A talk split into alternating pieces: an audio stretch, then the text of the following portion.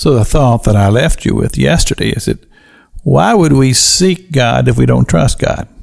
And so it comes down to a matter of trust and, and belief, and of course faith is a part of the equation.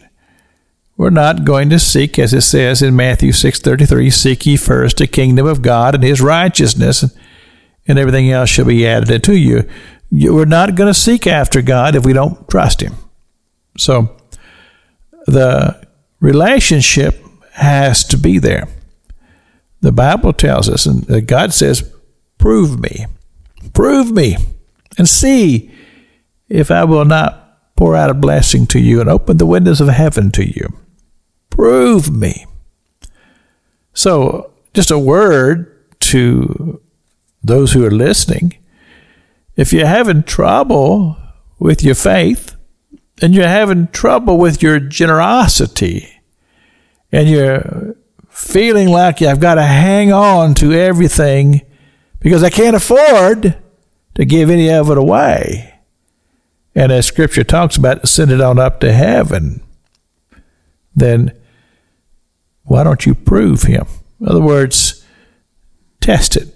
Just see what happens. And watch God do what God does. Because that begins to build faith.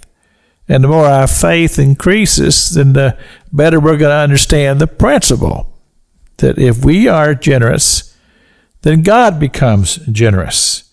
And we understand that God is very much desirous to be involved in our lives because I believe He wants to bless us. Scripture tells us again in the sixth chapter of Matthew take no thought for tomorrow we spend a lot of time, I believe, worrying about what's going to happen down the road.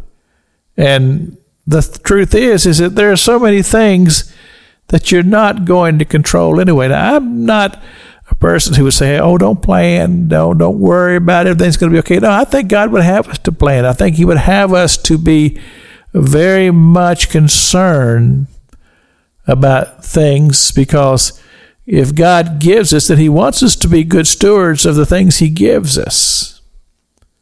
But to be consumed with worry to the point to where we'd want to become that person who just, I got to hold on tight. It's got to hold on tight. I've got this treasure that's in my hands.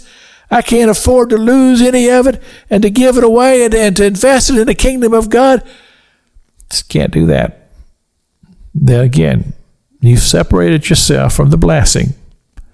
And the resources you have, if you can indeed hold on to them. But remember, Scripture says, moth and rust does corrupt.